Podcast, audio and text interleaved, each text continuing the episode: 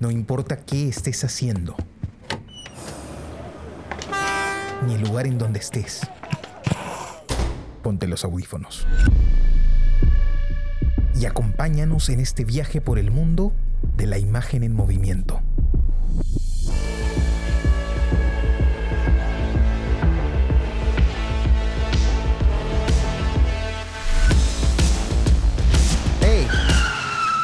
¿Qué cine pasa?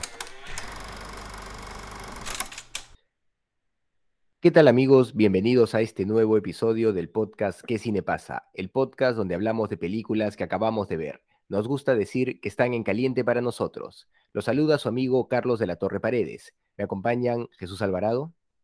Hola Carlos, Jonathan, ¿cómo están? Y Johnny Alba. Hola Carlos, Jesús, qué gusto, ¿cómo están? ¿Qué tal amigos? ¿Cómo les ha ido? Bueno, hoy día vamos a hablar de una película pues muy conocida, muy interesante también, del famosísimo director Buñuel, ¿no? Luis Buñuel, eh, específicamente El Ángel Exterminador, que es pues considerada está entre, entre sus mejores películas, ¿no? Aunque bueno, creo que es un director realmente consagrado, ¿no? Cualquiera de sus películas puede llamarnos la atención. Eh, esta es una película que Johnny eligió. Coméntanos, Johnny, eh, ¿por qué te decidiste por, por esta película? Bien, muchachos, espero que se me escuche bien porque estoy con unos audífonos que nunca había probado. Eh, bueno, Buñuel es un director que yo creo que era importante ponerlo en, la mesa hace tiempo. Y yo he estado viendo eh, bastante cine coreano últimamente. Y también la serie coreana, pues, este, Juego del Camaleón. Y también hemos estado viendo documentales de diferentes países, ¿no? Y siempre estamos viendo películas con subtítulos, sean francesas, qué sé yo. Y creo que también sería interesante explorar un poco el cine en nuestro idioma, que, nos da la libertad pues de podernos meter en la trama sin necesidad de, estar este, recorriendo algún segundo idioma. Y Buñuel me parecía que era un director muy atractivo, ¿no? Ahora, de Buñuel hay muchas películas que, importantes, ¿no? Viridiana, Tristana, este, Los Olvidados, y, y por supuesto esta que, que propuse esta semana, que es este, El Ángel Exterminador. Ahora, Buñuel es muy interesante porque debido a la dictadura en el periodo de Franco, Buñuel estuvo como exiliado. Entonces, Buñuel ha hecho cine en Francia y ha hecho cine en México principalmente, ¿no? Y también en España, por supuesto, pero, pero esos países son capitales, ¿no? Eh, Francia ha hecho cine en francés y en español. Y eso es muy interesante, ¿no? En, en México, las películas más importantes que yo diría de Buñuel son Los Olvidados y y esta película, El Ángel Exterminador, ¿no? Eh, no estaba seguro de cuál de las dos este, sugerir esa semana, y, pero empecé con El Ángel Exterminador porque también eh, la recordé cuando estaba viendo estas películas coreanas que tienen una este, especie de crítica social, pero no directa, ¿no? Sino eh, sugerida, ¿no? Es una, es una crítica al, al, cierto estrato, ¿no? Como, como la película Parasite como la misma serie, esta última, Juego de Camaleón. Ahora, aquí Buñuel este, hace una crítica de alguna forma a la burguesía, a la burguesía, ¿no? Pero, o a la alta sociedad, pero siendo él parte de la alta sociedad, ¿no? Buñuel viene de una familia eh, no millonarios, pero sí, eh, digamos, es privilegiada en cierto sentido, ¿no? Por eso tuvo una, una, una buena educación, una educación destacable y, y se rodeó pues de grandes, ¿no? Aparte, Buñuel era brillante, ¿no? E- Estuvo, era amigo, es muy conocida su amistad con este trío, este, Salvador Dalí y el poeta Federico García Lorca, ¿no? Ellos tres, este, fueron en, en la década de los 20 los que, los que siguieron el, el surrealismo de, francés, ¿no? Que, empezó en Francia, ¿no? Eh, de Breton. Y creo que Buñuel nunca dejó de ser un surrealista, ¿no? Este, en la escuela de cine siempre se, se enseña esta primera obra de Buñuel con, con Salvador Dalí, que, que es El perro andaluz, que es una, es un cortometraje netamente surrealista y muy atractivo y bastante lleno de semiótica y mucha eh, el montaje, hay muchas cosas que estudiar sobre el perro andaluz. Em, y menciono el perro andaluz porque el perro andaluz es su obra más surrealista. Y yo creo que esta película probablemente sea su película más surrealista, ¿no? ¿Qué- ¿De qué va esta película? Esta película hasta incluso este, es, es muy paradójico porque no, no tiene una explicación eh, certera, ¿no? Eh, trata de eh, un grupo de, de amigos de esta alta sociedad en México, ¿no? Donde una pareja lo- invita a estos amigos a, cenar a su casa después de haber ido a la ópera y por alguna extraña razón, durante la fiesta o este, este, esta reunión después de la fiesta, este, por alguna razón no, no, no pueden salir de la casa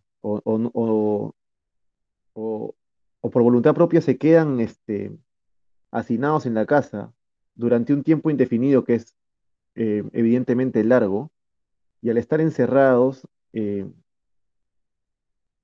eh, en esa casa, su, su convivencia empieza a deteriorar las relaciones al punto en el cual este, entra en un, cada, cada quien entra en cier- cier- cierto comportamiento primitivo, ¿no? Hasta eh, hay una especie de de sugerencia de- sobre la condición humana cuando, cuando uno puede ser tan incivilizado, eh, siendo civilizado al mismo tiempo, ¿no? Porque supuestamente, por obvias razones, la alta sociedad es la que, que por, eh, tiene más acceso a la, a la cultura, a la educación, pues, ¿no? Este, Por eso es que vienen de una ópera, ¿no? Donde escuchan música clásica, uno de los invitados toca el piano y todo esto, ¿no? Pero a pesar de, hasta ellos, que, que son el punto más culturoso de, la civilización, pierden su humanidad en esa convivencia, ¿no? Y se, se desdicen, se desgastan y, y lo que Buñuel nos, nos muestra es que hay un poco de salvajismo implícito en cada ser humano, ¿no? Que nuestra, nuestra proclividad a no dejar de ser animales a pesar de ser pensantes, racionales. Hay, muchas cosas que, que, que evaluar en esta película, ¿no? Eh, también hay una, hay una evaluación sobre, sobre lucha de clases, hay una evaluación sobre, porque el, el, el, el personal de servicio es el único person- los únicos, las únicas personas que logran salir de la casa antes de que todo esto se, se, se manifieste. Antes que pase todo esto, ¿no? Antes que, que parta el, el detonante de la historia. Otra cosa que resaltar es este, mm, es la última escena que, que tiene también este, este matiz religioso, ¿no? Se sabe que, que, mm, Buñuel era ateo, confeso, ¿no? Igual que muchos este, intelectuales de, de esa época. De inicios de- del siglo XX, ¿no? Que eh, Buñuel nació en el, en el 1900, si no me equivoco, y bueno, tuvo una, una, una, educación este, fuertemente cristiana, ¿no? Y por eso que muchos intelectuales de ese tiempo, que fueron criados en ese tiempo, este, fueron ateos, ¿no? Generalmente los intelectuales de hoy en día son más agnósticos, ¿no? No son tan contra, contra, tan contra, no, eh, tan en contra contra la religión, ¿no? Sino son un poco más, este, admiten la duda, qué sé yo. Bueno, eh, hay mucho que hablar de esta película, pero quería más o menos, este, es lo que, lo que puedo expresar hasta ahora. De repente podemos irla analizando. Ha sido muy, ha sido bastante refrescante volver a verla para mí. Yo la, yo la vi hace tiempo y la he vuelto a ver y, y por el, por el hecho de haberla visto pensé que no me iba a atrapar tanto y sin embargo, este, por suerte pude verla a una buena hora, en, en un, en un, en un ambiente este, cómodo y, y me atrapó, me atrapó la película. No es tan larga la película, dura una hora y media. Tiene un montón de semiótica, ¿no? Los animales, el oso, las ovejas, eh, la iglesia, ¿no? Qué sé yo. Anyway, hay mucho que decir. A ver qué, qué opinan ustedes, ¿no? No sé, Carlitos, Jesús. Bueno, a ver, voy yo.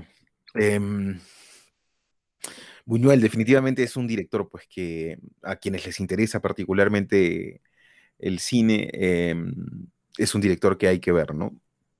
Yo había tenido la oportunidad de ver dos películas de él, como lo comentaba estaba Jonathan hace un rato. El perro andaluz es una película que de cajón va en, este, em, en las clases de, em, de análisis cinematográfico, de la historia del cine, ¿no? Este, cuando se llega a la parte del, del surrealismo cinematográfico o audiovisual, ¿no? Em, y había tenido la oportunidad de ver este, Los Olvidados, claro, porque si uno se queda con eh, la imagen de Buñuel del perro andaluz, este, eh, te quedas con la idea de un director absolutamente marginal, ¿no? Pero, eh, pero Buñuel va más allá, ¿no? Y tiene la capacidad, a pesar de ser un director em, disruptivo para su época, a pesar de no dejar el surrealismo ni en esta, este, bueno, hablo de, las, de las, que he visto, ¿no? El ángel, ni, el, el ángel exterminador, ni en Los Olvidados tampoco, que también tiene algo de metafísico, ¿no? En, en, determinado momento de la película, este, es un director que supo encajarse dentro de la industria, dentro del de, eh, aparato industrial cinematográfico mexicano, ¿no? Y supo encajarse eh, a tal nivel y generando tal nivel de prestigio eh, que, bueno, y aquí voy con lo primero que me llama la atención de la película, ¿no? Que mm, Silvia Pinal lo persigue para ser su protagonista. Y no contenta con perseguirlo para ser su protagonista, bueno, primero en Viridiana, ¿no? Viridiana. Este, claro, y no contenta con perseguirlo para ser su protagonista, lo financia, ¿no? Este, produce las películas, ¿no? Eh, tengo entendido que produce Viridiana también, pero sí produce pues este El Ángel Exterminador, ¿no? No sabía eso, ¿ah? Sí, sí, sí, sí, claro. Eh, y es que buena pepita. Lo, lo, lo, busqué inmediatamente porque, bueno, Silvia Pinal, eh, ah, no, no sé, me va a salir un poco del, tono, pero Silvia Pinal para mí era mujer casos de la vida real, ¿no? Este, que no sé si ustedes lo han visto en alguna oportunidad. Ah, no, no, no, no, no, lo he visto. Pero ella ha sido una leyenda en el cine de oro mexicano. Sí, claro. Este, Silvia Pinal, hasta donde yo tenía entendido, era una suerte de estrella de la televisión mexicana, ¿no? No, de, no. De las telenovelas mexicanas. También, también, sí. Este. Em, entonces, para mí fue una sorpresa encontrarla ahí y, ver su nombre tan grande. Entonces, lo que hice inmediatamente fue buscarlo, ¿no? Buscar cuál era esta relación que se había construido entre Buñuel y Silvia Pinal, ¿no? Hizo mucho cine ella, em, en, los, en los 60, 50. Me imagino, me imagino. Y este. Mm, eh, bueno, entonces eso, eso es lo primero, ¿no? Y lo segundo es que. ¿Cómo, cómo ver a, Buñuel, ¿no? Eh, bueno, quienes hemos visto primero de Buñuel, em, El perro andaluz, este, estamos preparados un poco para lo que. Siento para lo que viene, ¿no? Porque no, esta no es una película fácil de coger. Este, definitivamente, ¿no? Y que hay que entender dentro de la lógica del contexto, ¿no? Hay que saber que es una película de Buñuel y hay que saber que es una película enmarcada dentro del surrealismo para introducirse este, en ese universo, ¿no? Eh, porque es una película disruptiva, eh, no solo a nivel de guion, eh, sino a nivel plástico, ¿no? A nivel de montaje, en determinados momentos también. Este, me imagino que ustedes lo, eh, lo han advertido también, o sea, hay varios momentos en los que las escenas se repiten, ¿no? Se repiten las secuencias desde distintos ángulos, ¿no? Este, claro, obviamente se, repiten a propósito porque el ángulo es diferente, ¿no? El ángulo es diferente. Este, cómo, cómo ir desentrañando esas cosas, ¿no? Eh, sin embargo, a pesar de, estas características que pueden desencajar, digamos, o desorientar un poco este, al espectador, em, la película tiene eh, un gran mérito, que tiene una suerte, no es necesariamente, pero tiene una suerte de McGuffin que es, em, que es muy atractivo, ¿no? Y, eh, que te mantiene al hilo eh, durante toda la película, que es, que es, el saber qué está pasando, ¿no? Em, ¿Cuál es la situación? ¿Qué, ¿Qué, hace que estos personajes, cuál es la fuerza extraña, metafísica, este, que hace que estos personajes en este universo kafkiano eh, no puedan salir de ese espacio. Y que eh, otros personajes no puedan entrar a ese espacio. Y aquí voy a, algo que mm, al ver el... Eh, al ver esta película me, me, hace pensar un poco em, con respecto al, al, germen ¿no? de Buñuel, más allá de esta película, que es el, que es el surrealismo, que es Bretón, que, que es Salvador Dalí, ¿no? Este, y todas estas cosas, ¿no? Y, y esa equivalencia que yo podría hacer entre, evidentemente no es lo mismo, pero creo que hay algo común entre el surrealismo y el, y las películas y las películas de ensayo, ¿no? Creo que en cierta forma hay incluso ciertas películas de ensayo que se podrían enmarcar dentro del surrealismo. Este, eh, y bueno, como ustedes saben, a mí me interesan eh, particularmente las películas de ensayo, ¿no? Por eso es que... Y, y, esta conexión sería que siento que, que Buñuel eh, y el surrealismo es como abstraerse de la racionalidad para presenciarla. O sea, es como abstraerse de la mente, de los pensamientos, para ver eh, cuál es el discurrir de los pensamientos, ¿no? el fluir de los pensamientos, este, y tratar de plasmar eso en determinado momento. Eh, y una representación, representación entre comillas, ¿no? una forma de, llegar, de, mostrar eso, siento que es este, esta repetición de, de las secuencias, de las escenas. ¿no? Si las entiendo desde esa perspectiva, se, podría, se podrían dar otras interpretaciones, por supuesto. Si las entiendo de esa perspectiva, me hace, me, me hace absoluto sentido. Eh, em, eh, me hacen absoluto sentido esas decisiones, ¿no? Em, como ya lo, comentaba Jonathan, ¿no? Yo añadiría que salen de la casa los, eh, los, los, empleados de la casa salen. Eh, y claro, yo diría que salen a conciencia, ¿no? Salen como sabiendo qué es lo que, qué es lo que va, qué es aquello que va a ocurrir, ¿no? Eh, esa eh, es la, la, intención que... Y quienes no tienen muy claro qué es lo que va a ocurrir son precisamente los señores de la casa que han traído a sus invitados, ¿no? Este, y todo esto, ¿no? ¿Por qué no pueden salir de la casa? ¿No? ¿Por qué no pueden salir de la casa? ¿Por qué nadie puede entrar? ¿Por qué eh, eh, cuando, bueno, en, esta escena final del, o la secuencia final esta de la, de la iglesia, ¿no? Eh, ¿Por qué es que ocurre lo mismo? E, eso da toda la sensación como de, de un espíritu em, de, estar frente a la presencia de una suerte de espíritu demoníaco, ¿no? Que se apodera de los espacios este, y, eh, y que impide determinadas cosas, ¿no? Como decía Jonathan, tiene... O sea, es una película muy difícil de entender, ¿ah? eh, siento yo, la verdad. O sea, siento que necesitaría verla un par de veces más, como para ir desentrañando cuáles son los códigos, ¿no? Hay cosas, por ejemplo, al inicio, sobre todo de la película, cuando no, no me queda claro qué es lo que está ocurriendo. Eh, al inicio de la película, eh, donde estoy pensando un poco más, digamos, en, la puesta en escena, ¿no? En, el tipo de planos y esas cosas, hay algo que no me gusta, ¿no? Es que la, que, que, la cámara se mueve, eh, siento a la sazón de, los personajes, ¿no? En determinado momento. Y eso es muy típico, digamos, del cine, del cine mexicano de, esa época, ¿no? Pero rápidamente la película trasciende a eso, ¿no? Porque eh, la premisa, esta de la casa encantada de la que no pueden salir, se, va comiendo todo, ¿no? Se va comiendo todo y, va, y absorbe, por supuesto, la, atención de, eh, de los espectadores, ¿no? Em, entonces, este.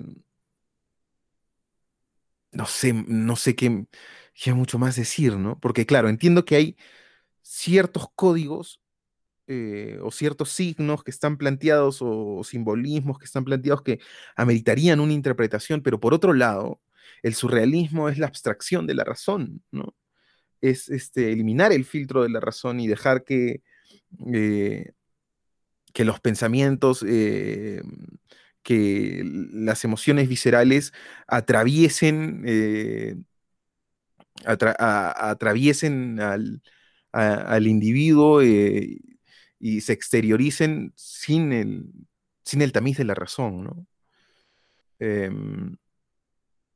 Pues no sé, el cine de Buñuel siento tiene que ver mucho este, con sus sueños y sus, sus interpretaciones em, de esos sueños, ¿no? Cómo pararse frente a esos sueños. No sé ni, ni siquiera si son específicamente interpretaciones.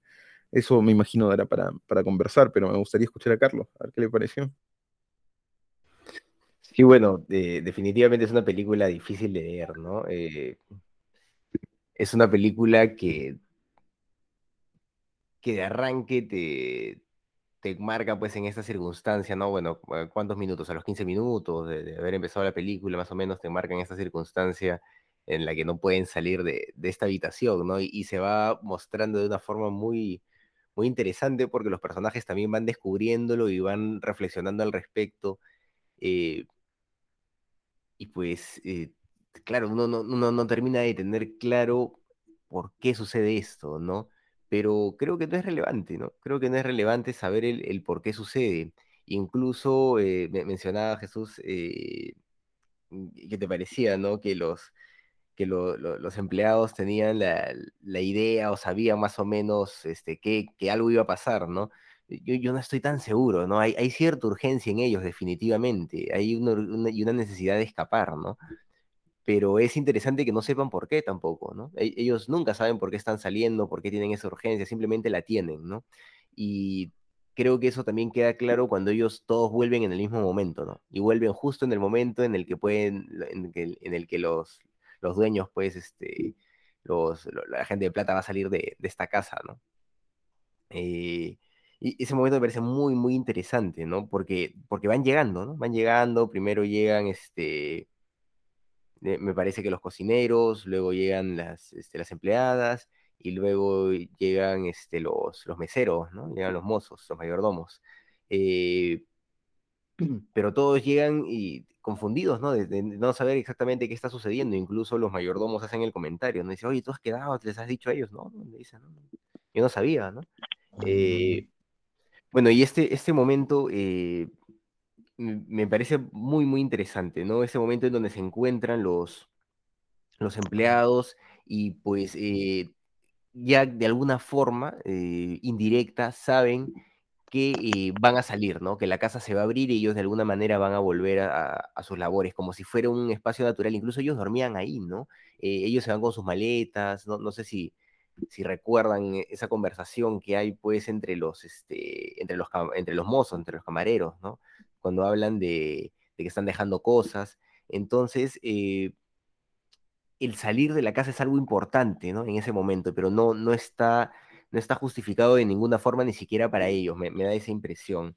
Eh, es interesante también la construcción de los personajes, ¿no? Porque todos los personajes, si bien eh, pueden mostrarse en un primer momento, pues, como, como muy cultos, etcétera, pareciera que, muchos de ellos guardan cosas eh, terribles, ¿no? La, dueña de casa este, tiene amante al coronel, que es el, amigo del esposo, que parece ser un idiota, eh, o por lo menos esa, pinta tiene, ¿no? Eh, y, todos como que empiezan a expresarse pues en, su, en sus lados más oscuros y más bajos, ¿no?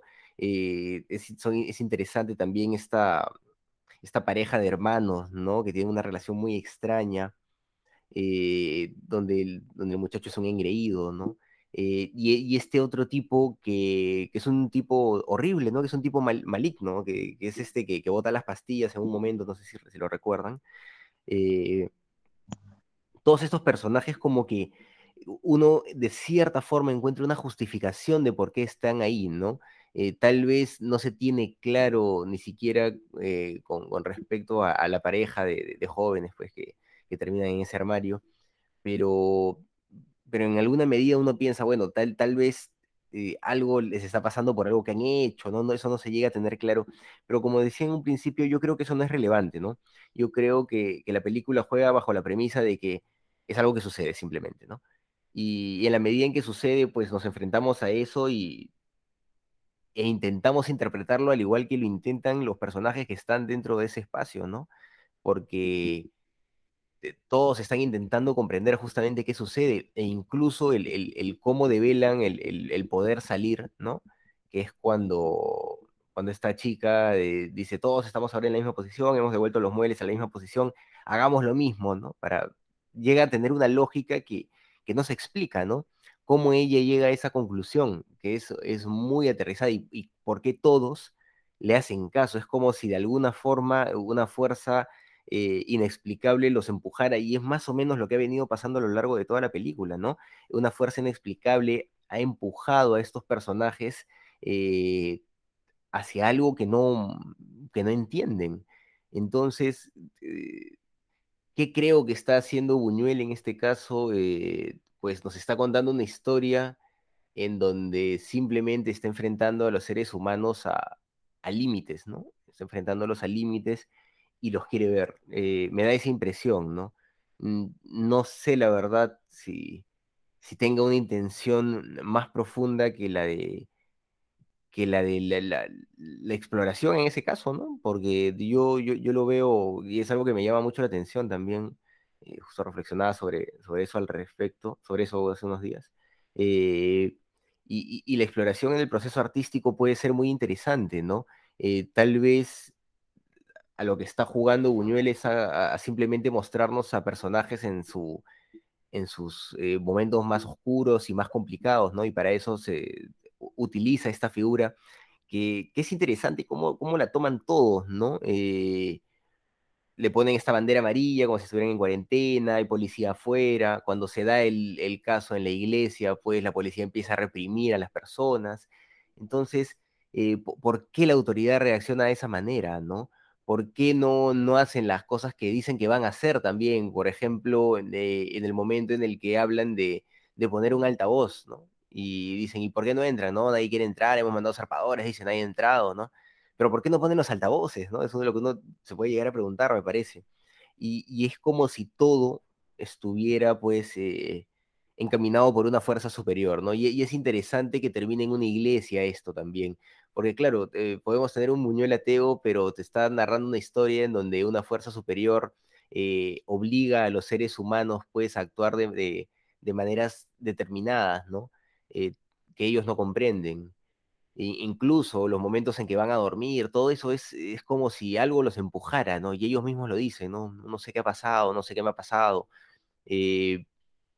yo, creo que, de alguna manera va por ahí, ¿no? Tal vez es, es una reflexión sobre, sobre la misma condición humana y, cómo pues uno, uno avanza sin darse cuenta en la vida, ¿no? Tal vez, tal vez va por ahí, no sé. No sé, pero es una película que, te lleva a muchas reflexiones, definitivamente. Sí, interesante, mira. Eh, sobre lo de, sobre lo de que Buñuel era ateo, lo mencionaba este, porque como muchos actores que eran ateos este, en su crianza han tenido más este, más presente, pues la, gente de inicios del siglo XX tenía más presente la religión que la, que la gente de fines del siglo XX, ¿no? Y, y sus películas, y, muchas, muchos de estos directores han sido, han puesto mucha presencia religiosa en sus películas, a pesar de su ateísmo, confeso, ¿no? Inclusive Hitchcock tiene bastante eso. Este, pero bueno, saber por qué la gente no salía de ahí es una de las grandes preguntas de esta película, y como decías, Carlos, eh, o Jesús, me parece, los dos han coincidido en que al final esa premisa, que es la más atractiva de la película, eh, se pierde cuando nosotros ya nos, eh, nos adentramos en la historia de cómo los personajes se van deteriorando y cómo otras cosas se, se, presentan como más, más este, atractivas, ¿no? Como que, como que ya al, final tu pregunta es otra, ¿no? Tu pregunta es este, eh, ¿hasta qué punto puede llegar el hombre, ¿no? Hay una parte, hay una escena muy fuerte donde, donde rompen una pared para poder, eh, mediante una cañería, poder tomar agua. Y todos, este, todos se desesperan y pelean de una forma salvaje por, tener, por, por una gota de agua, ¿no? Algunos, eh, uno de los, de los hombres no respeta la, norma que han planteado de las mujeres primero y se pone adelante y qué sé yo. Entonces, esa, esa, esa, esa desesperación, es lo que al final empieza a rondar y, y, y trascender en la película, ¿no? Eh, sobre la cámara, a mí sí me atrajo mucho la cámara, y me, fue una de las cosas que más eh, me atrajeron cuando yo recién vi la, la primera vez que vi esta película. Eh, el director de fotografía es el gran eh, eh, Gabriel Figueroa, ¿no? Es un director de fotografía mexicano bastante renombrado y es muy famoso porque se sabe que fue alumno de Greg, de Greg Toland, ¿no? El, director de fotografía de Orson Welles en El Ciudadano Kane. Este, Gabriel Fi- Figueroa también grabó muchas películas con el Indio Fernández y con otros directores rankeados pues, del, e- del siglo de oro mexicano. Ahora, a pesar que siempre me ha gustado este, Figueroa, eh, generalmente Figueroa ha estado en películas mexicanas a las que yo nunca pude adaptarme, ¿no? Porque a pesar de que, de que inclusive este, un maestro, un gran maestro de la escuela, Augusto Cabá, nos, no sé, Jesús debe recordar, nos recomendó y nos pasó alguna vez películas del Indio Fernández, que por supuesto que tienen valía, pero era un, un melodrama al que yo no pude adaptarme, ¿no? Eh, eh, tendría que volverlas a ver, en verdad. No, no sé, no sé si pude apreciar eh, al, al Indio Fernández en ese tiempo, ¿no? Pero son, son melodramas fuertes, ¿no? Y creo que incluso esos, esos melodramas este, después influyeron en el tipo de telenovelas que, que hizo famoso a México, ¿no? México hizo muchas telenovelas, ¿no? Incluso las que llegaron los 90 con, con Thalía, este, María la del Barrio, todas esas telenovelas súper eh, sobreactuadas, ¿no? Y otra cosa también que, que, quisiera mencionar sobre esta película de, de Buñuel es las actuaciones que no me parecieron nada buenas. Eh, bueno, tal vez Silvia Pinal, pero aún así no me parecieron las grandes actuaciones, pero la premisa y la misma historia y el manejo de- de cómo, de cómo secuenciar la historia de Buñuel, ¿no? Con una maestría, inclusive el montaje y la cámara y todo, hace que, que las actuaciones pasen a otro lado, ¿no? Y no te importe tanto la teatralidad misma que, que tienen, eh, que tienen los actores en esta película, y que yo creo que a Buñuel no le importaban mucho los actores. No, no se centraba mucho, era como Hitchcock, ¿no? Que se centraba más en la historia que, o en lo que quería expresar, y muchas veces sus premisas eran tan atractivas que las actuaciones, es que es una película de, de Buñuel, ¿no? Así como una película de Hitchcock, en estas películas, en una película de Buñuel, la estrella de la película es Buñuel. Entonces, este, yo supongo que eso es- hace que, que lo demás pase a segundo plano, ¿no? Y a mí eh, realmente no me molestó tanto las actuaciones como si pudieron haber molestado de repente si las hubiera visto en otro tipo de película, ¿no? Eh, al igual que otras cosas, ¿no? Por ejemplo, la producción que era bastante escasa, ¿no? El mismo Buñuel eh, en su biografía se queja un poco sobre, él manifiesta que le hubiese gustado filmar El Ángel Extermi- Exterminador en Europa, ¿no? Él tuvo después un periodo en Francia, porque dice que en México, pues le costó mucho poder realmente, eh, realmente representar lo que era la alta sociedad de un, de un sistema, eh, la alta sociedad de un sistema, ¿no? Eh, y lo que él quería evocar, pues no, no se sintió eh, satisfecho, ¿no? Dice que inclusive no le alcanzaban para poner las servilletas, las servilletas en la mesa que él quería poner, ¿no? Para mostrar cómo era la gente de Alcurnia, ¿no? Inclusive los mismos actores no, para él, no evocaban lo que él quería, pues no, manifestar. Pero aún así me parece que la película es bastante redonda, ¿no? Incluso la película parece que se iba a llamar eh, Los náufragos de la calle Providencia, ¿no? Pero parece que eh, Buñuel, conversando con un buen amigo, este, que pensaba ponerle de nombre El Ángel Exterminador a una obra de teatro, y Buñuel le pareció atractivísimo el nombre y se le pidió prestado para la película, ¿no? Y El Ángel Exterminador va mucho con la filosofía surrealista, ¿no? De ponerle un título que no tenga nada que ver con la historia, pero que el título sea eh, un juego de palabras como una adición más al surrealismo mismo de la misma obra, ¿no? Que no, no, no todas la pieza- las piezas tienen que estar unidas, ¿no? Este, y bueno, pues El Ángel Exterminador ya es el nombre de la película y, y yo no me lo podría imaginar con el otro nombre que iba a tener, ¿no? Que son los náufragos de la calle Providencia. Sonaría rarísimo. Sonaría rarísimo, ¿no? Este, creo que El Ángel Exterminador eh, tanto así, tanto así, este, hay un vacío en, en la explicación de por qué los, por qué los, este, las personas de la casa no podían salir. Tanto así un vacío que en la película de, Woody Allen, este, Medianoche en París, el personaje de Owen Wilson que viaja al pasado, viaja al pasado cuando y se encuentra con Buñuel cuando Buñuel era joven, ¿no? O sea, obviamente Buñuel en los años 20 todavía, esta película es 62, ¿no? Buñuel no había hecho aún una película y Owen Wilson le, le da la idea de la- en, en- en la película de Woody Allen, le da, le da la idea de la película, ¿no? Y Buñuel durante todo el momento, todo el rato le pregunta, ¿pero por qué no pueden salir? ¿Pero por qué no pueden salir? Y, y Owen Wilson, no, eso no importa, o sea, lo que importa es lo que va a pasar la gente después, ¿no? Que se van a pelear y qué sé yo. No, pero ¿por qué no pueden salir? Y Buñuel se queda en la, en, en la película de, de Woody Allen, ¿no? Y obviamente esa es una, una libertad que se da a Woody Allen, que eso obvio que no pasó. Pero, pero es interesantísimo, ¿no? O sea, Woody Allen lo que insinúa es que nadie entiende por qué no pueden salir y, y, y probablemente no importa, ¿no? Lo que importa es importa, no que, importa.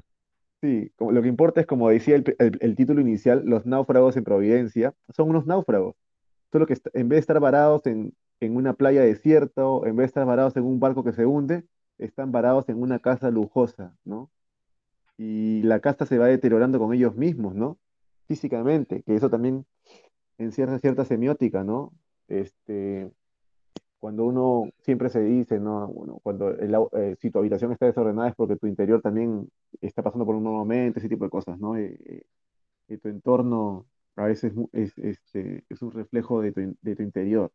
Y, y la casta pues empieza también a sufrir es- este, eh, daños, ¿no? Daños, este, el, el oso, el oso que camina por la casa como si fuera un perro, ese oso también es una especie de, simbolismo, semiótica de, de lo que nosotros no hemos dejado de ser en cierta forma, ¿no? Por más que manejemos un lenguaje, un intelecto y eh, tenemos un lado animal que nunca vamos a dejar de, que, que, que- que está presente, ¿no? Y está presente en las partes, en las partes este, que no hemos podido superar como humanidad, ¿no? El racismo, el clasismo, eh, la falta de, de tolerancia con el otro, con el diferente, ¿no? Este, con La, creencia en brujería también, ¿no? La creencia en brujería, ahí hay una que tiene sus patas de gallo, sus patas de gallina dentro de una cartera, hacen unos Eso es rezos. increíble, eso es increíble, porque ahí también se ven, en pleno siglo XXI, ahora que vivimos,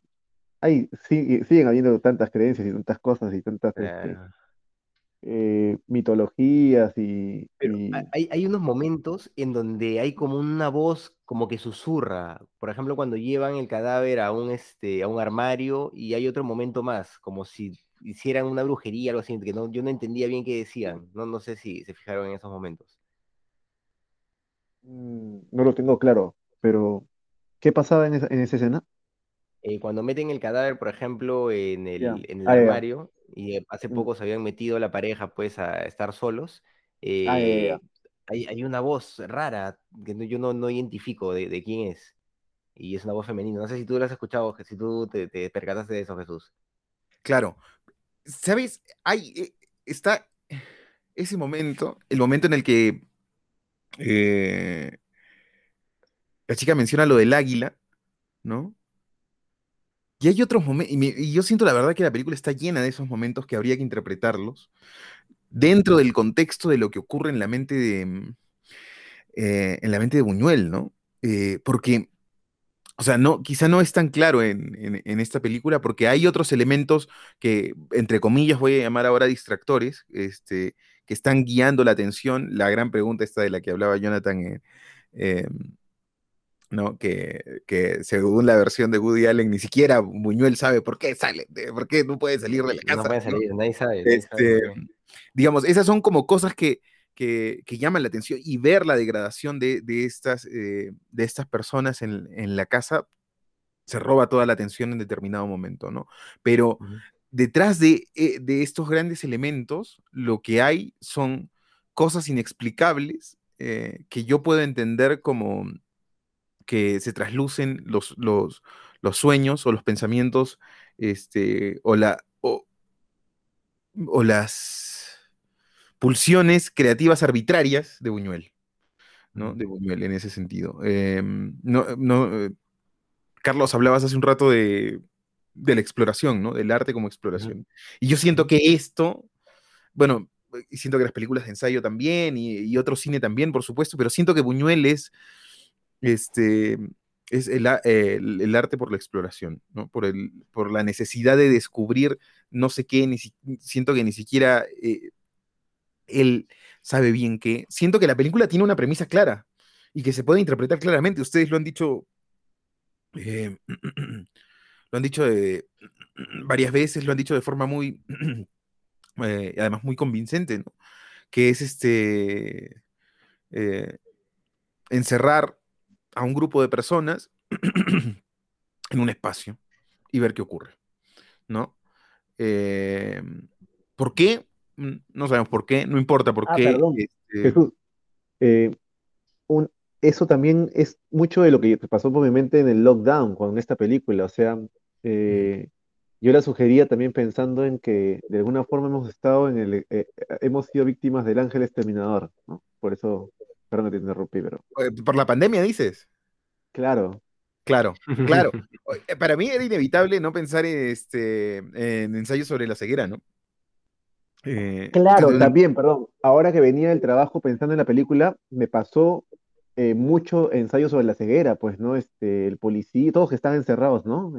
Claro, y no, y, hay esta como cosa inexplicable que no se sabe qué es, ¿no? que, ocasiona, claro. que, ocasiona en ese caso como una, ¿Cuál Pero, es más ¿Ensayo sobre, la, ¿Ensayo sobre la ceguera? O, Porque en verdad me, me, me, atrajo mucho Ensayo sobre la ceguera esta película. Eh, ¿De qué año es Ensayo sobre la ceguera? Eh, de Saramago, Saramago. Sí, de la obra de Saramago. ¿De qué año es? Ah, no estoy seguro. ah, mira, es, el es del 95. Ah, no. Mira, Buñuel, Buñuel es anterior. Es antes, mucho antes, claro. Claro, pero la, pero la, eh, la premisa tiene, eh, tiene esa fuerza, ¿no? Y estoy seguro que ha sido utilizada en la literatura y en, eh, mm, antes, antes de Buñuel también, por supuesto, ¿no? Eh, siento que es de estas premisas este, arquetípicas, digamos, de alguna forma, ¿no? Este, pero donde está el juego eh, y lo interesante está en lo que ocurre a partir de la premisa, ¿no? y lo que ocurre a partir de la premisa en la película de Buñuel es la degradación, ¿no? La degradación absoluta, llena de estos tintes, este, bueno, con una premisa surrealista, llena de episodios que tienden al surrealismo, que nosotros podríamos interpretar. Eh, y, con esta idea me quedo, ¿no? Que nosotros podríamos interpretar y hacemos el esfuerzo de interpretar y, analizar, pero yo no sé ni siquiera si es que Buñuel tiene la, eh, la pretensión de darle un significado. Yo siento que Buñuel está expresando, este, que está expresando en, en la película, ¿no? Em, y, se hace muy interesante. Hay momentos que no tienen, por ejemplo, yo no, no, logro encontrar, eh, bueno, tendría que verla una segunda, tercera vez de repente, ¿no? Porque la mente está distraída en determinadas cosas de la película y de pronto ocurren cosas que no necesariamente he entendido. Eh, eh, lo que quería decir es que no logro encontrar la transición entre que eh, o sea, en el momento en el que ellos se dan cuenta que no pueden salir. No logro encontrar cuál es ese momento. Siento, eh, claro, siento que es un momento que se va desvelando, ¿no? Se va desvelando. Pero siento que de un momento a otro es como que tienen conciencia que no pueden salir. Este, y es un elemento que fuera del contexto. El, doctor me parece que es el que empieza a explicar, ¿se está dando cuenta de lo que está pasando? No, no, hay, hay, alguien que explica. ¿Quién era el personaje que explicaba las cosas? El, coronel creo que también. Se ponen, a, conversar en un momento. Sí, hay un personaje que se, se, da cuenta, cuando ya han pasado dos días y todos piensan como que ya mejor nos quedamos a desayunar, si ya nos vamos a ver igual. Y siguen así, pero un momento, hay, hay pero eso ya está, eso ya está eso, esa escena ya está bien entrada en la película, bien entrada en la película, ¿no? Claro. Pero es muy, muy inteligente esa, esa, esta conversación, ¿no? Como que va de, de poquitos metiéndote la, algo que ya está pasando, pero que los personajes recién están dándose cuenta. ¿No? Claro. Y que claro, te diste cuenta hace rato. digamos, yo lo, entiendo, eh, siento que, eh, bueno, ya lo decía Jonathan, a nivel de actuación, ¿no? A nivel de actuación es, es, pobre. O sea, eh, es, pero es, la actuación típica mexicana de esa época, ¿no? Ya mencionabas, pues, este, sin ser, por supuesto, un melodrama, tiene como ese tonito, ¿no? Y esa como, este, que es muy típica del cine mexicano, de la edad de oro del cine mexicano, ¿no? Sí. Eh, pero a, eso, claro, yo le añadiría que, este, bueno, ya hablé un poco de, la puesta en escena, ahí, está, ahí hay determinadas cosas que no me gustan, más allá de que, de que Figueroa, por supuesto, es un, es un gran, es un gran director de fotografía, ¿no? Pero, eh, pero igual siento que el, acento no está puesto necesariamente, necesariamente ahí, ¿no? Que Buñuel está jugando eh, algo distinto. Y siento también que en los diálogos hay como una disociación de los diálogos en determinado momento, ¿no? Eh, que incluso hay conversaciones muy interesantes, muy interesantes en los que los personajes se, este, se, hablan y parecen como diálogos salidos de distintas conversaciones que se unen y se juntan, ¿no? Entonces, el surrealismo tiene esa, eh, esa arbitrariedad, ¿no? Esa arbitrariedad que lo hace genial, que lo hace, que lo hace maravilloso y que es parte de su código, ¿no? Que es parte de su código. Por eso es que, este, mm, a pesar de no entender determinadas cosas, por esas eh, por lo que comentaba, por lo que comentábamos, este, mm, la película se disfruta, ¿no? Eh, o sea, le sigues el hilo. A pesar de que no entiende, porque además van ocurriendo una cosa detrás de otra. Todo el tiempo están pasando cosas dentro de esa casa, ¿no? Este, eh, y bueno, ya, ya lo decía Carlos, ¿no? Los personajes eh, están estructurados y están puestos y categorizados o caracterizados de determinada manera para jugar un rol dentro de ese espacio, ¿no? Y ir llevándonos hacia esa degradación, ¿no? Y cada uno con una locura este, particular, eh, con manías particulares, con perversidades, con perversiones particulares que salen a la luz. Y lo que es definitivamente arbitrario, y ahí sí creo que tiene una intención Buñuel, es en el hacer que esto ocurra en una casa este, de la aristocracia o la burguesía acomodada, ¿no? Eh, porque siento que esas mismas reacciones eh, y esa misma brutalidad saldría si es que eh, se pone en una casa de un contexto socioeconómico totalmente distinto, ¿no? Ahí sí claramente siento que Buñuel está haciendo, no sé si una crítica, pero está jodiendo, ¿no? Está como, este, está burlando de esa, de esa clase social, ¿no? Este, y claro, y al final termina con esto, bueno, es muy del, de, además de los artistas de esa época, el, eh, esta mezcla extraña entre anarquismo y comunismo, ¿no? Em, está de los 60 todavía, pero... Claro, claro, y es muy, es muy de los, de los surrealistas y claro, y tiene toda esta influencia Buñuel que, eso obviamente termina siendo además una crítica al final eh, a, la religión, ¿no? Pero, ah, y, yo añadiría algo a esto, que a mí me deja la sensación, y eso me parece genial en la película, a mí me deja la sensación de que el ángel exterminador se está expandiendo.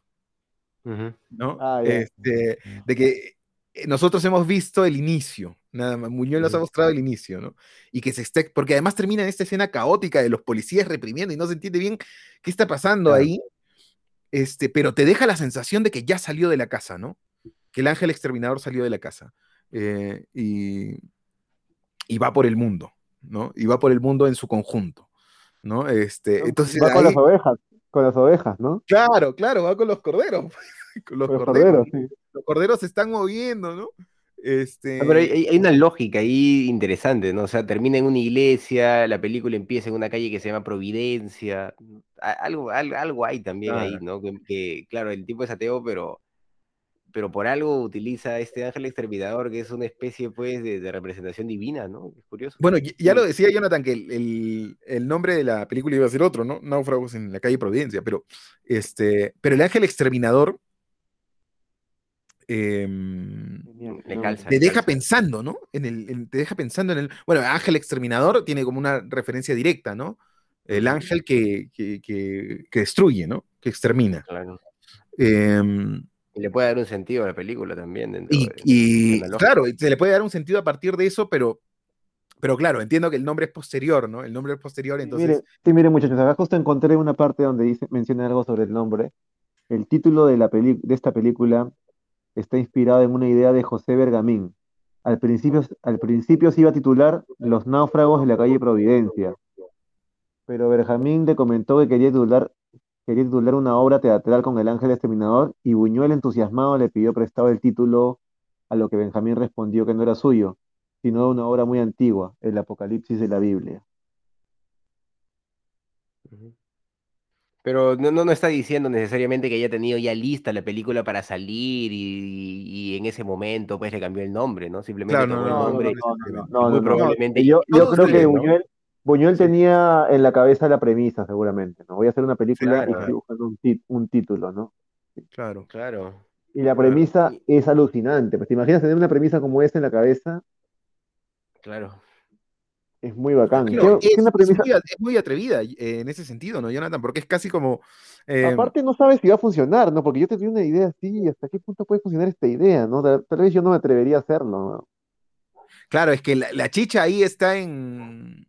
en de- de- no en la premisa, ¿no? Sino en lo que ocurre a partir de la, de la premisa, ¿no? Claro. Ahí está No, como la, ¿Y cómo Ahí la está cuenta? ¿Cómo? la Mira, magia de Buñuel, ¿no? por- porque mira qué tal director, porque en realidad todo es verosímil, o sea, el- la forma en la que está estructurada la película hace que todo sea verosímil, a pesar de que probablemente la producción no haya sido la mejor, inclusive pues tú dices que algunas cosas de cámara no te gustaron y probablemente también tenga que ver mucho con la, con la producción y esas cosas, a pesar que los actores no hayan sido los idóneos, a pesar de todo, lo cinematográfico hace que te metas ahí y que todo sea verosímil dentro de ese mundo, no dentro de esa historia, no sabes que estás contemplando algo absurdo, pero dentro de, eso abs- de ese absurdo, tú estás metido en ese mundo, estás disfrutándolo, ¿no? Ahora, yo le añadiría a eso que estás diciendo, Jonathan, que a mí me parece clave cuando Mm. se construyen universos así tan eh, particulares, digamos, de alguna manera, este, los primeros momentos, ¿no?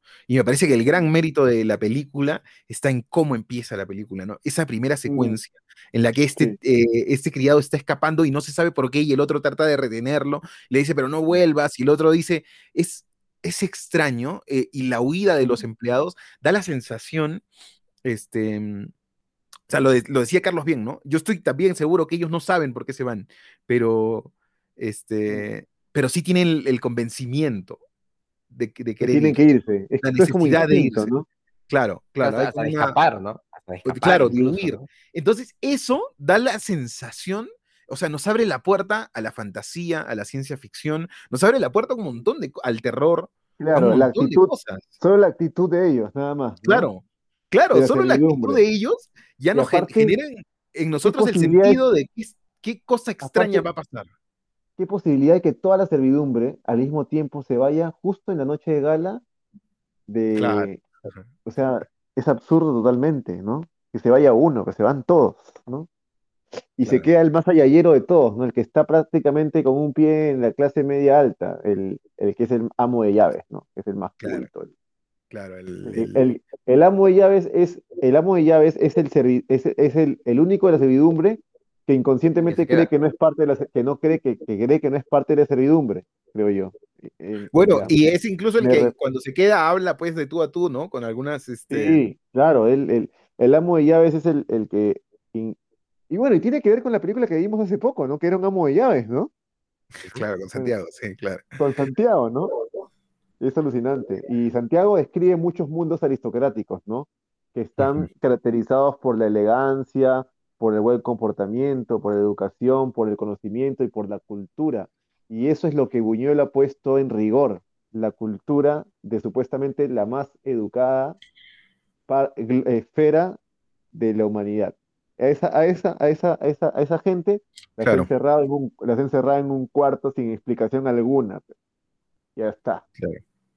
Claro, igual yo, yo tengo la sensación de que eso eh, este, es un poco arbitrario y siento que es hasta político, ¿no? Es hasta político de Buñuel que es Por inevitable. supuesto que es político, por supuesto. supuesto que es político. Aparte, Eh, seguramente Buñuel tiene su lado, su lado de este súper medio comunista, pues no sabes, en ese Claro, claro, tiempo claro. Pero, eh, ser eh, intelectual pero, y ser de izquierda era pero natural, ¿no? es- yo- claro, pero yo sí estoy Jean-Paul convencido de que, Sartre, Vargas Llosa, de que, ¿no? Sartre, de que ¿no? eso, eso podría pasar eh, en cualquier circunstancia, ¿no? Más allá del nivel socioeconómico, ¿no? Encierra No, personas en un espacio y Él, él, él pone es a, él pone esas personas para demostrar que incluso el, las personas que supuestamente sean más improbables de hacerlo, por el, el tema pues de la elegancia, de comer caviar y todo esto, ¿no? De ser Claro. Siempre- Siento incluso que eso es lo que le da, en cierta forma, eh, la o e- esta cuota de empatía necesaria a la película, ¿no? Que tú te reconoces, más allá de cualquier este, diferencia socioeconómica, te reconoces en esas personas, ¿no? En esas necesidades tan vitales, ¿no? Este, es como, eh, lo decía, eh, lo decía alguno de ustedes que decía que, claro, lo que mantiene, parte, o parte de lo que mantiene enganchado en la película es que los temas eh, se, van, se van haciendo, mm, digamos, más interesantes de alguna forma, y, y, claro, yo añadiría que se van haciendo fundamentales, ¿no? Porque eh, los problemas iniciales dejan de ser, dejan de ser importantes y, y lo importante empieza a ser sobrevivir, ¿no? Que más fundamental que sobrevivir. Y ahí esa es la receta para el caos absoluto, ¿no? Claro. Te vale madre, te vale madre cualquiera, ¿no?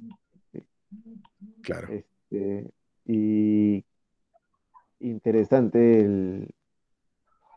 sí, hay, hay varios personajes, ¿no? Igual, a pesar de, de- de- de que cada personaje tiene su, su función y, y su meta implícita en, en sí mismos y todo eso, este, pasan a segundo plano con, porque la, la estrella de la película, yo creo que la estrella es- de esta película es Buñuel, ¿no? O sea, y su Buñuel, historia, sí. ¿no? O sea, creo que, que es lo que trasciende, ¿no? Los Claro. personajes, claro, Yo- están ahí, cumplen Creo que- funciones, que- pero...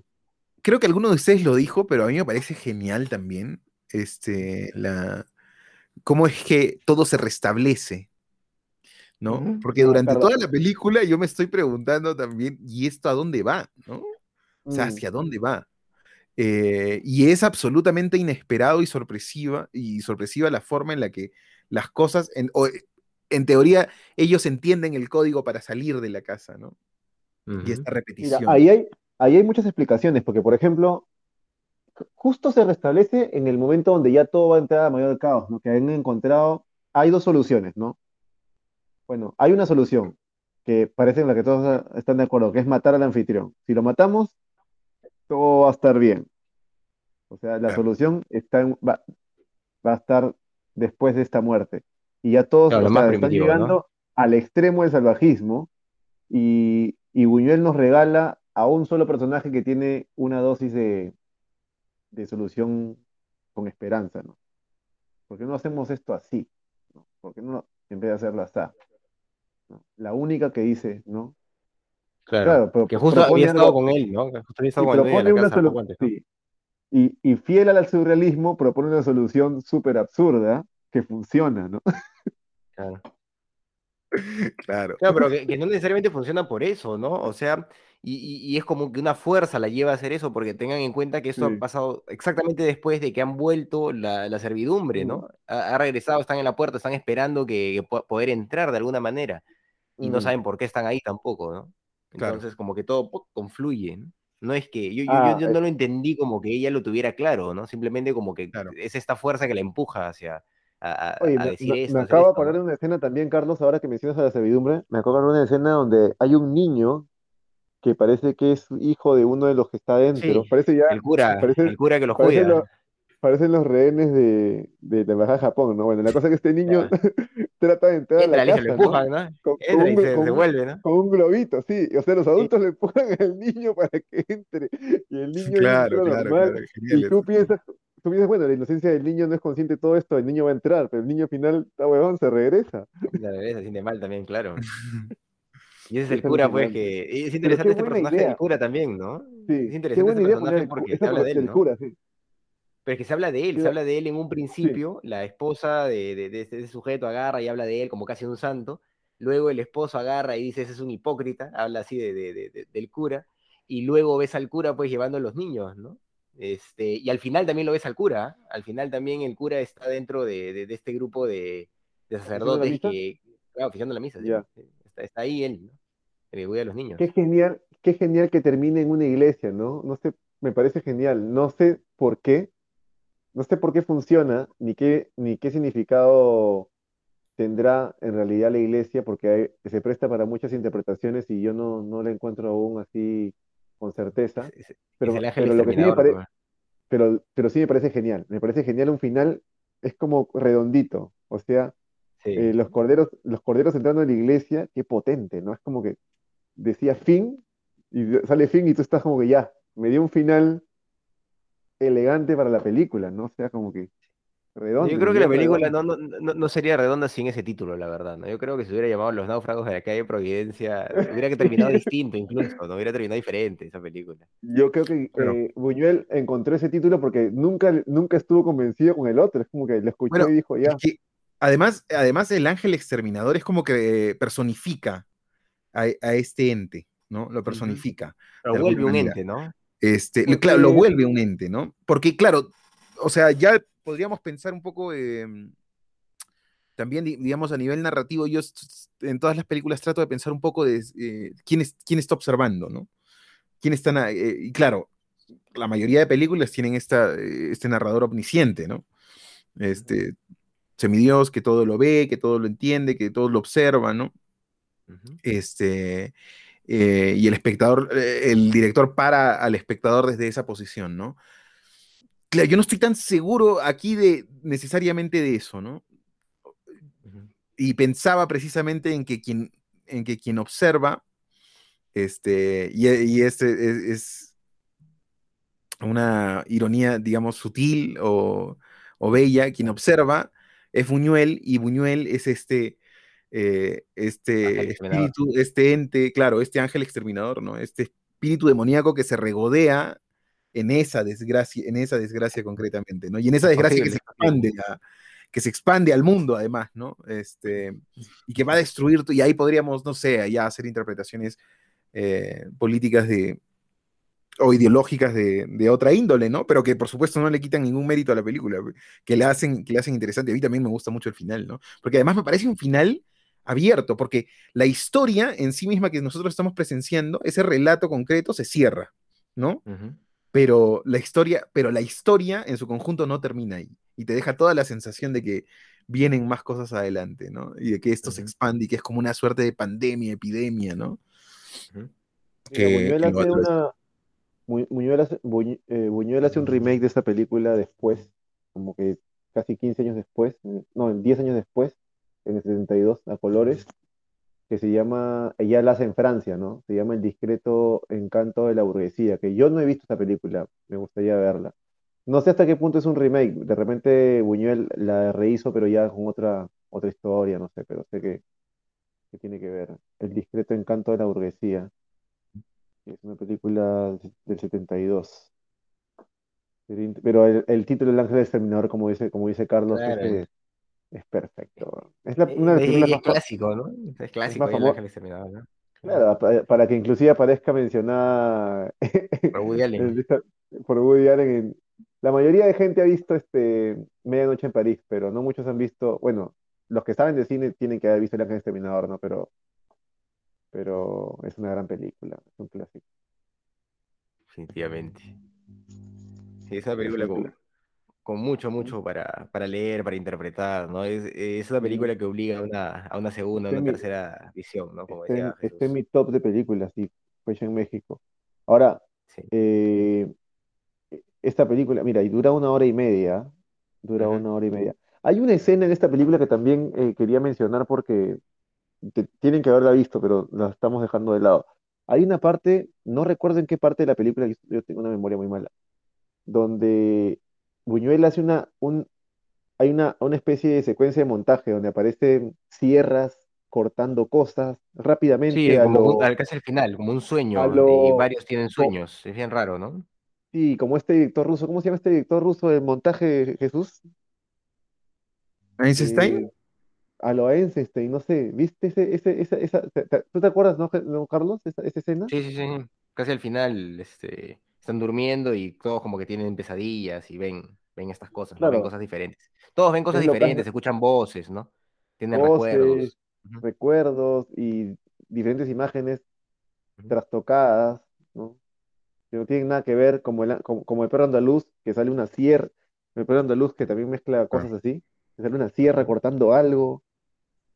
No sé, no sé si te acuerdas, Jesús, esa. Claro, claro, es que eh, eh, eh, eso está, esa escena y el perro andaluz está estructurado a partir de, de los sueños, ¿no?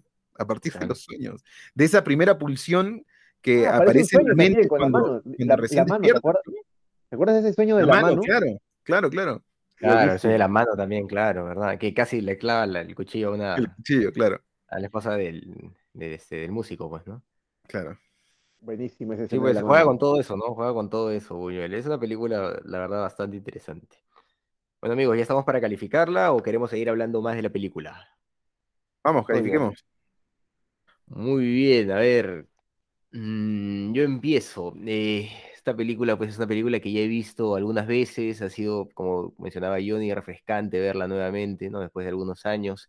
Eh, se interpretan otras cosas, definitivamente me he dado cuenta de otros detalles, eh, me he dado cuenta también de que Buñuel muchas veces está jodiendo solamente, ¿no? Está, está, está molestando. Por ejemplo, eh, el, el, cómo hace que todo vuelva a encajar a mí me parece pues jodido, ¿no? O sea, él, él está fastidiando, nos agarra, nos devuelve a la servidumbre de repente, como que dicen, ya algo, algo va a pasar, ¿no? Porque estamos acá, algo va a pasar, tú dices, ah, ya algo va a pasar definitivamente y de repente lo que viene es que quieren matar al, al dueño de la casa y pues este, la chica con la que ha estado, que es raro también porque no es su esposa, ¿no? Y la esposa también ya, ya se ha deschavado, ya está mostrándose que prácticamente pues con el amante, eh, pero, pero por otro lado, ¿no? Esta chica agarra, sale y dice eso, ¿no? Dice, bueno, miren, dense cuenta que todo está acomodado como la primera vez y tiene una memoria también muy buena para darse cuenta de eso y les pide a todos que sigan este ejercicio porque algo los va a llevar, ¿no? Y todos tienen la conciencia de que, de que así es, ¿no? Entonces, pues Buñuel está, está, jugando con nosotros, ¿no? Definitivamente. Eh, toda la película yo, yo, la sentí de esa manera y eso me gusta. Mm, me gusta que, que los autores, pues, puedan eh, expresarse de esa manera y no tener problemas, ¿no? Al, al, al, hacer y decir lo que quieren. Eh, nos preguntamos siempre, ¿no? ¿Qué, ¿Por qué no pueden salir? Y yo sigo pensando que eso no importa, eso no interesa en la película. Lo que interesa es qué sucede simplemente, ¿no? Y, hay una narración a partir de eso. Y, yo creo que es una forma también de, interpretar el arte, de ver el mundo y que de alguna manera comparto con, este director, ¿no? Eh, es una película que, que, si bien no ha marcado mi, estilo narrativo, ni, ni, mis preferencias, ni nada de eso, este, es una película que, que, me llama bastante la atención y que siempre he reconocido pues como, como, una obra maestra, ¿no? Eh, en este caso yo le voy a poner nueve a esta película. Claro, sí, Buñuel es, una, es un director eh, de esos que, deben estar este, de cajón, ¿no? En, los, entre los visionados de, los amantes del cine y, ni siquiera, ¿no? Me parece que esta es una película, eh, esta y Los Inocentes. El perro andaluz es un poco, tiene otro nivel de, de complejidad, es una película un poco más marginal, ¿no? Pero eh, esta y Los Olvidados, que son las que yo he visto de Buñuel, eh, me parece que son películas perfectamente disfrutables este, por, los espectadores, ¿no? Este, siento que la, premisa es muy potente, pero no basta, ¿no? La premisa nunca basta, ¿no? Por más potente que sea, eh, porque al final eh, la premisa termina siendo como una idea, ¿no? ¿Cómo llevas a cabo esa idea? Las acciones, eh, las decisiones que toma el director, el guionista, este, las decisiones que se toman en el montaje son las que al final terminan construyendo las películas, ¿no? Em, eh, y siento que Buñuel en ese sentido está experimentando con su mente desde la ficción. pero yo insisto en, esta idea, ¿no? Para mí, eh, el método de trabajo, de, por decirlo de alguna manera, este, entre el cine de Buñuel, ¿no? Este, este, cine surrealista y las películas de ensayo, para mí es muy similar, ¿no? Es como dejar fluir la mente, nada más, ¿no? Es como mm, de permitir que los pensamientos que llegan a nuestra mente salgan inmediatamente, más allá de la racionalidad. Este, y además evidenciar esos pensamientos y evidenciarlos como pensamientos, ¿no?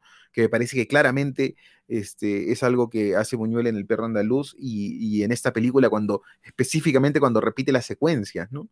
cuando repite las secuencias sin ninguna, eh, eso es como, eh, eh, ahí hay una intención metalingüística, ¿no? Metacinematográfica, ¿no? de evidenciar otras cosas. Eh, es una película eh, que más allá de sus bemoles, ¿no? que de hecho los tiene, los hemos comentado escuetamente, pero, pero ahí están, eh, se puede considerar pues como una de, las películas más importantes del, siglo XX, ¿no? Eh, por lo menos del, del cine, del cine en español, ¿no? Es una película que hay que ver de, todas maneras y que me quedo con la, mm, con la necesidad y con la intención de ver una segunda o, o, quizá una tercera vez en otro contexto para reinterpretar y sacar otras cosas este, que quizá no han salido a la luz ahora para mí, ¿no? Yo le voy a poner siete. Bueno, a ver, me toca a mí ahora esta película me parece importantísima, ¿no? Es una película donde Buñuel eh, ya la hace en el 62, ya es un director maduro, ¿no? Ya ha hecho El perro andaluz, La edad de oro, Los olvidados que la, hizo casi 10 años antes. Este, eh, fue un año después de hacer Veridiana, Nazarín, grandes películas, ¿no? Eh, Nazarín del 58.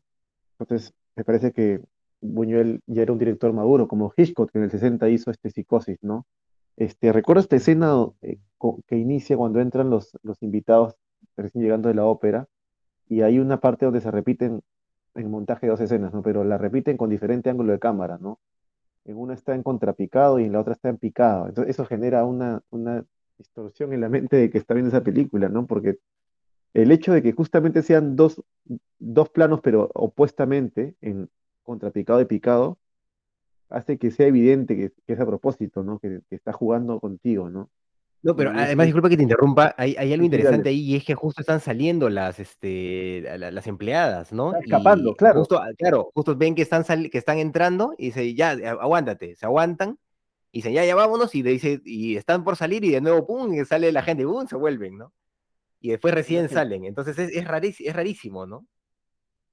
Es, es una genialidad, sí, sí, es rarísimo, ¿no? Y, y, y creo que eh, eh, es redondito, ¿no? Como, justo como, como tú lo dices, ¿no? Poniendo ahí justamente el escape del... Y, tú te, y el espectador está lleno de preguntas en ese momento, ¿no? ¿Por qué se están yendo de esa manera? Están recién llegando, ¿no? Es, lo caso. Este, después, este, el final redondo, ¿no? Yo no sé si otro editor dice podía terminar así, ¿no? Con, con las ovejas tanta semiótica que me falta analizar en esta película, ¿no? Este, no solamente los animales, ¿no? Sino este, las mismas acciones que se dan, ¿no? El mismo, el mismo sueño que tiene una interpretación misma, ¿no? En sí misma, ¿no? El sueño de la mano. Es loquísimo. El personaje del doctor también, que es, que digamos, este, la voz de la civilización en cierto punto, ¿no?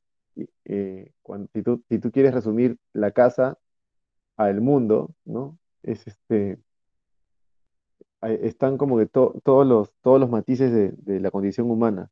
Em, para mí, Buñuel es importantísimo, está a la altura de grandes como Hitchcock y como Tarkovsky, como otros grandes, ¿no? Ahora, así como leer El Quijote y ver esta película, tenemos la gran ventaja de que está en nuestro idioma, ¿no? Este, no es como ver cine coreano, pues, ¿no? Incluso sabiendo inglés, este, no se disfruta tanto como verlo en tu propio idioma.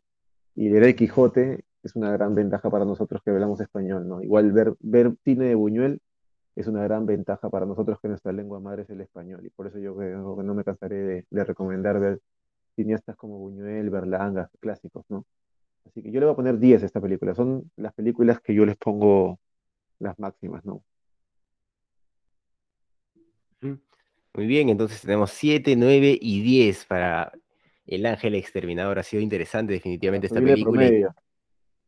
subir el promedio. Y, toca ahora, toca elegir la película de la siguiente semana. Bueno, ha sido difícil elegir definitivamente mientras hablábamos del Ángel Exterminador. venían muchas ideas a la cabeza. Eh, yo estoy pensando en varias películas desde hace varias semanas, pero hay una que les he comentado y sé que todavía no han visto y que se enmarca también, de alguna forma dialogan las películas que, que proponemos, e-, es inevitable, creo, ¿no? Que nos vengan las ganas de proponer películas que de alguna manera dialoguen. Eh, y en este caso se va a tratar de otra película mexicana también, pues, de, la Edad de Oro, ¿no? De, específicamente, ahorita les digo el año, de 1961.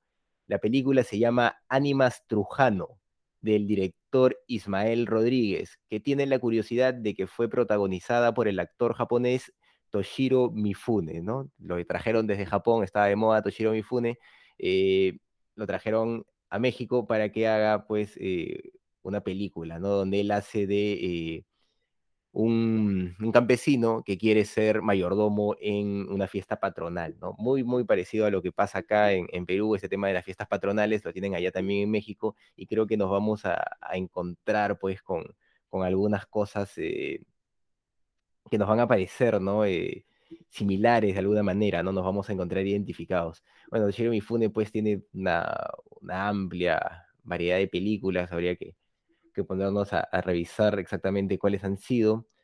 Eh, pero entre, bueno, ha trabajado básicamente con Akira Kurosawa, ¿no? En Rashomon, Los Siete Samuráis, pero uff, tiene una filmografía inmensa, ¿no? Inmensa, la verdad, si basta buscarlo en internet y pues tiene, creo que se hacía cinco películas por año, Toshio Mifune, ¿no? Entonces era uno de, las estrellas de, eh, de, Kira Kurosawa, como les comento, en, Los Siete Samuráis, en Rashomon, y se fue pues para... Eh, se fue para, para, México a filmar, ¿no? Así que tenemos una, una curiosidad ahí. Así que esa sería la película para la próxima semana. Y bueno, pueden verla en Amazon, ¿sí? Pueden verla en Amazon. Ah, bueno, justo tengo Amazon Prime. Sí, pueden verla en Amazon, está, ahí la película. Muy bien, amigos. Eso ha sido todo por esta oportunidad. Amazon Prime está buenazo. Sí, está interesante, está, interesante. Está, a buen precio, lo he chequeado y vale la pena. Tiene buenas cosas, tiene buenas cosas, tiene, sí. Tiene, Netflix está más, serie Netflix está un poco más este, centrada en series, Amazon se ha centrado en buenas pelas, tiene buenas pelas. Sí, pero tiene buenas series. Tiene esta serie Historias para no dormir de. ¿Cómo se llama? De. Ah, se me dio el nombre. Pero es una, española también bien interesante de, esas épocas, años 60, 70. Ah, bueno. Bueno, amigos, eso ha sido todo por esta oportunidad en ¿Qué Cine pasa? Hemos sido sus amigos Carlos de la Torre, Jesús Alvarado y Johnny Alba. Hasta una próxima. Chao. Chao, people.